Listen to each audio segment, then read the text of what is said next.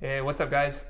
Here I am at the uh, global headquarters of Cosm Inc. We're down here in uh, downtown Costa Mesa, in the heart of the West Side. But I had a few minutes today. We're moving into our um, into my I'm here in my little office here in the in the studio. But I had a few minutes. I wanted to share some thoughts with you because I had some thoughts on careers in sustainability.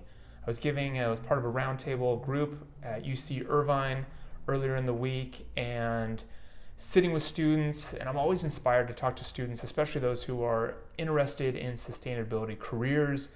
You want to learn more about um, about the jobs that are available and what it's like to sort of work in that space. For me, my specialty is more, uh, not more, but all on the brand side. So I've worked with um, in the lifestyle um, brand space for many years. And developed my own brand with my partner um, Troy Eckert and I really believe that that's where the opportunity and the power of change for better business comes. It's at the brand level. But a lot of the conversation was was focused on getting involved in groups and networking. And one student came up to me afterwards and we had a nice conversation because she was a business major, but very interested in sustainability. So I think it's one thing if you are interested in going down the path of urban planning or engineering or conservation or working with a nonprofit group or clean tech. And those are all really important and uh, great things. And those are a big part of the sustainability, um, you know, uh, you know, ecosphere, if you will.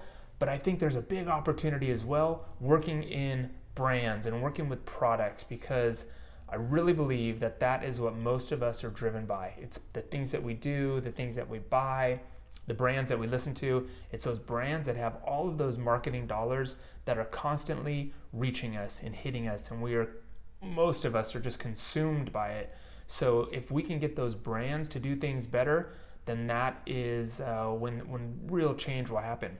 And how do brands do things better? Well, for a couple ways. One, either from the inside or from the outside.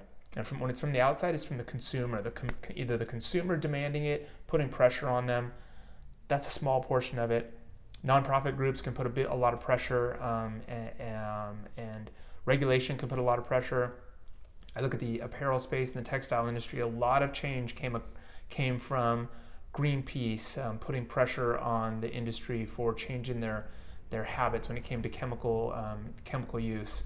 Um, the disaster at Rana Plaza, the movie True Cost, and the, the Bangladesh Accord. Those were all things that really put pressure on supply chain transparency, and the industry took ownership of it and decided to really make a difference and make a change, and they're committed. And there's a lot of cool things going on in the apparel space.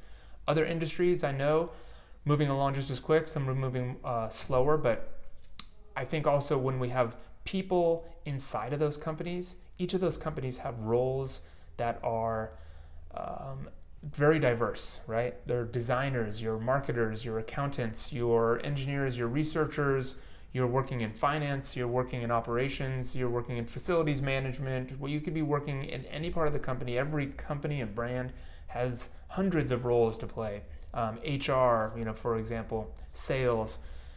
All of those roles I think have an opportunity to be a part of the sustainability movement and the sustainability commitment of that brand.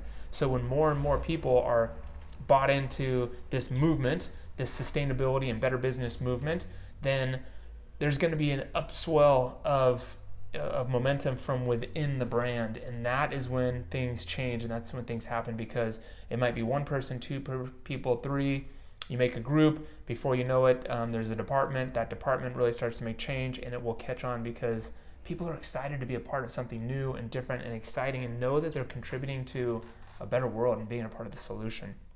So, a couple opportunities that we have is one, as consumers, to choose those brands and be on the lookout for those brands that are really doing some meaningful and robust work in better business, responsibility, and sustainability.